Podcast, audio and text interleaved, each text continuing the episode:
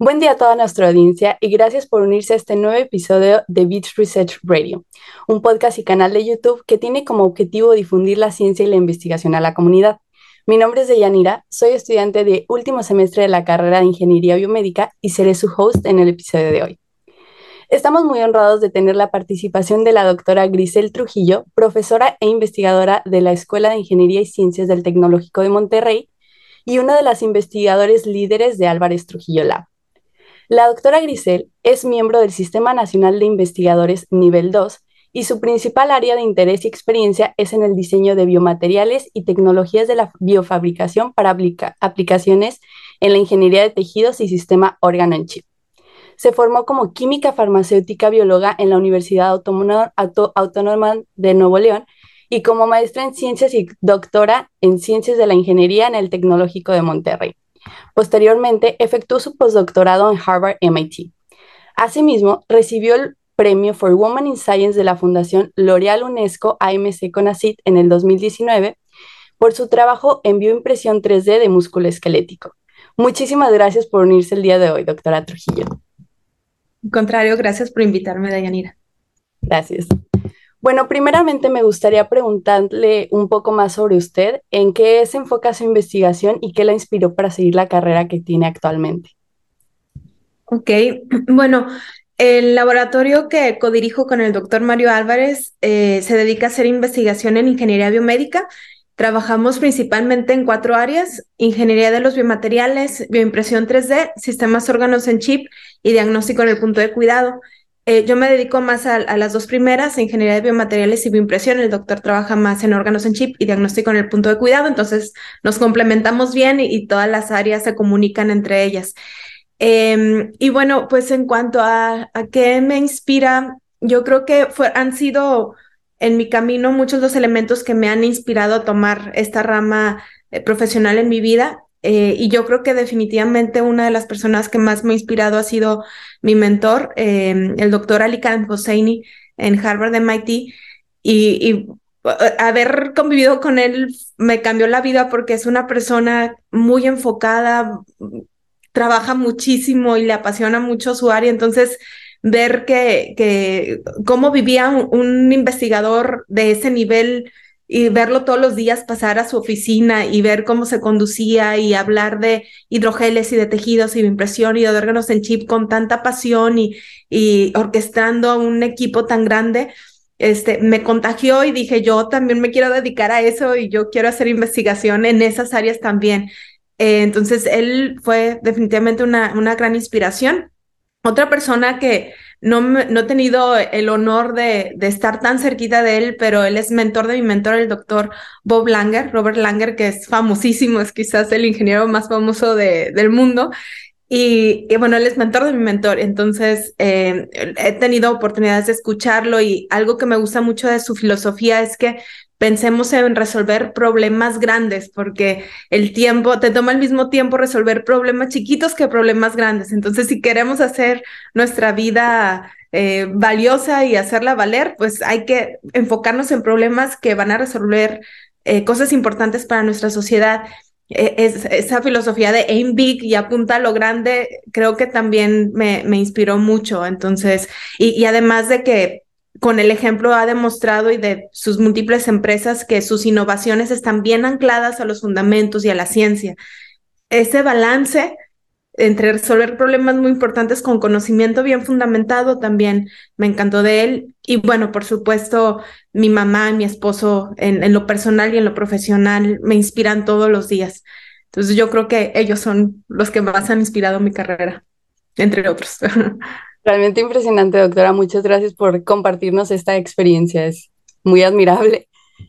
Y bueno, pues me gustaría continuar eh, preguntándole si puede contarnos un poco sobre su experiencia como investigadora principal del Laboratorio Álvarez Trujillo. Sí, pues ha sido una experiencia muy bonita. Este, ha involucrado muchísimo trabajo. Este, regresamos en el 2017 el doctor Mario Álvarez, que es mi esposo, eh, y yo de, de Boston. Y, bueno, después de haber estado inspirados por ese ambiente de MIT, de Harvard y del laboratorio del doctor Ali Hosseini por dos años, pues eh, sí teníamos la convicción de regresar a México y empezar a promover también ese ambiente de investigación de alta calidad de ingeniería biomédica en México. Y bueno, ha sido un gran reto porque en nuestro país, en, en, Latinoamérica, no hay mucha gente dedicándose a esas líneas de investigación. Entonces es mucho empezar a picar piedra para que entiendan qué es lo que, lo que hacemos. Como que normalmente la gente piensa que estas son áreas que solamente se conduce en países de primer mundo y pensamos que desde México no tenemos mucho que aportar y la verdad es que sí. Entonces en ese sentido sí ha sido un poquito difícil. Eh, pero afortunadamente hemos encontrado mucha gente que se ha creído, especialmente jóvenes, jóvenes talentosos que dicen, sí, yo también quiero trabajar en eso y colaborar con ellos y hacer contribuciones importantes desde México eh, en las áreas de biofabricación y de ingeniería de tejidos. Entonces, yo creo que ver a nuestros alumnos todos los días con esas ganas y ese entusiasmo y con esa intención de aportar su granito de arena para este, hacer avanzar el estado del arte, ha sido nuestra primer fuente de energía que, que nos dice, sí, lo, lo que estamos haciendo vale mucho la pena. Y, y bueno, por ejemplo, entre varios ejemplos, digo, hemos, no, no podría, ahorita no quisiera olvidar a alguien, ¿no? Pero muchos de nuestros alumnos han ganado premios nacionales e internacionales y han, han sido luego, después de, de haber hecho alguna estancia con nosotros en el voluntariado, creo que les hemos inculcado esa estructura de la investigación y esa pasión por la investigación y luego se han ido a hacer posgrados en universidades muy importantes, en universidades muy prestigiosas. Pues todo eso para nosotros es si estamos haciendo algo que les da valor a, nuestros estudiantes. Recientemente arrancamos una startup que se llama Forma Foods. Eh, trabajan ahora tres, tres de nuestros ex alumnos, eh, nuestros ex voluntarios de investigación, ahora son ingenieros de desarrollo incluida nuestra CEO, Lilu Lam, este, ahora es CEO de nuestra compañía. Este, apenas es una empresa bebé, va, va a empezar a, espero yo, a, decir muchas cosas, a dar mucho de qué hablar, cosas buenas en, en los próximos años de carne, de carne cultivada y carne vegetal. Muchísimas gracias, doctora. Realmente me gustaría comentarle que usted es una inspiración para muchos de nosotros. Ya habíamos estado siguiendo sus publicaciones, sus trabajos y es realmente impresionante. Ay, muchas gracias, A continuación me gustaría preguntarle, eh, para las personas de nuestra comunidad que no se relacionan tanto con el término, si nos podría explicar en qué se enfoca su tecnología de impresión, impresión caótica en 3D. Muchas gracias. Pues, me emociona mucho que me preguntes eso, porque yo creo que sí es mi, mi área de investigación favorita. Eh, bueno, pues esta tecnología la desarrollamos orgullosamente eh, aquí nosotros en el laboratorio Álvarez Trujillo y es una, un método este, que no voy a ahondar mucho en la explicación, pero a lo mejor espero que se quede una idea en, en la mente de las audiencias. Siempre uso ese ejemplo de cuando ponemos crema al café, y que se, cuando agitamos muy suavemente se forman como estructuras en capas.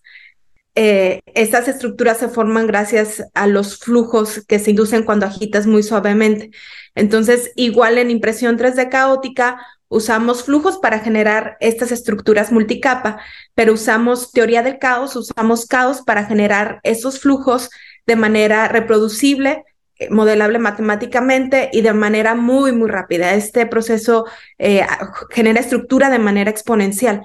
Eh, contrario a lo que pensamos de caos, que es como desorden y turbulencia, este caos no tiene nada que ver con desorden ni, turbulencia.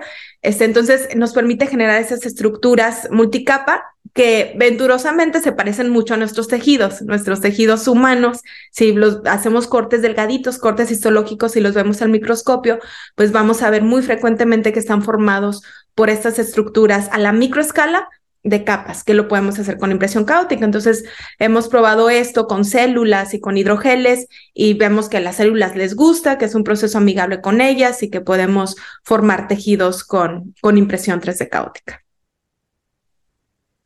Muchísimas gracias, doctora. Es muy, muy interesante. Ya me había tocado la oportunidad de ver un poquito de su trabajo y esto me impactó demasiado. Muchas gracias. Bueno, finalmente eh, me gustaría preguntarles cuáles considera que son los principales retos que se le han presentado como investigadora y pues qué consejo nos podría dar a los jóvenes que eh, nos queremos dedicar a la investigación. Bueno, pues yo creo que en nuestro caso en particular, que hemos querido impulsar estas áreas desde México, ha sido, eh, como son áreas nuevas, eh, atraer financiamiento, porque todavía no está como en la idea de nuestra cultura de que desde México podemos hacer cosas relevantes en biofabricación, en ingeniería de tejidos y que podemos empujar estas áreas. Y tenemos muchos talentos este, creo yo, como mexicanos, como que se repiten en nuestra cultura, somos muy creativos, somos muy trabajadores, este, entonces yo creo que como que el hacer creer a nuestra comunidad de que esto sí puede ocurrir desde México ha sido un reto y eso tiene que ver entonces también con el difícil acceso a financiamiento. Y bueno, yo creo que también eh, tal vez no, no sé, no sé si mucha gente habla de esto, pero como retos personales clásicos, yo creo que la carrera del investigador es como eh, muy similar a cuando quieres correr un maratón. Digo, yo no soy maratonista, pero yo creo que es una buena analogía. Cuando tienes, al principio, cuando no estás entrenado, pues correr un maratón es un sueño. Entonces, cuando quieres convertirlo en una realidad, cuando eso se convierte en un objetivo que quieres hacerlo tangible, pues te das cuenta que tienes que diseñar una estrategia y que debes de tener voluntad y tenacidad. Y a lo mejor hay, algunos días que te levantas con todas las ganas de entrenar y hay otros días que no quieres, este, no quieres correr, no quieres entrenar, entonces involucra sacrificio, tienes que hacerlo aunque no quieras. Y, luego poco a poco, cuando te vas dando cuenta que vas viendo progreso en tu entrenamiento, pues te, da, lo, disfrutas y empiezas a, saborear esos pequeños, esos pequeños logros. Entonces la, vida del investigador es, es, muy así, es muy de, de tenacidad y de sacrificio, de tener en, muy claro qué es lo que quieres alcanzar, yo creo que en, ya como consejo, pues a los chicos que quieren dedicarse a estas áreas de investigación, te tiene que gustar mucho la ciencia, te tiene que gustar mucho lo que puedes hacer con la ciencia. Muchas veces hay que enamorarse más del problema que de la solución. O sea, quieres eh, eh, pensar en cómo puedes resolver esos problemas importantes con tu cerebro, con tu conocimiento. Este, y bueno, yo creo que también lo, les aconsejaría eh, pues entrenar esa fuerza de voluntad, a lo mejor este, sí, eh, eh, hacer deporte yo creo que sirve mucho porque de alguna manera la, cablería en nuestro cerebro nos, nos hace resilientes y nos hace como ser tenaces y, y hacer esos pequeños sacrificios que sabes que sí te duelen en ese momento las piernas, pero sabes que valen la pena. Entonces ese dolor es dolor que, que hasta disfrutas porque sabes que va a ser algo bueno para ti y algo bueno para, para, la sociedad, para lo que impacte tu, tu proyecto, tu conocimiento. Entonces, pues sí, yo creo que eso sería mi aportación en, en esta pregunta. Muchas gracias, doctora. Es increíble ver a una persona tan apasionada por lo que hace, como que a todos los demás nos deja esa, esa gana de seguir, de eh, con la investigación, con todas nuestras metas, es muy, muy increíble. Ay, qué linda. Gracias, Egenir. lo aprecio mucho. Bueno, eh, finalmente me gustaría agradecer muchísimo por tomarse el tiempo a la doctora Grisel de estar el día de hoy con nosotros y a todos los espectadores de Beat Research Radio por unirse al episodio del día de hoy. No olviden suscribirse a nuestro canal de YouTube y cuentas de Twitter e Instagram en Beat Research. Y en nombre de todo nuestro equipo y nuestro director, el doctor Emilio Alarcón, les agradecemos muchísimo.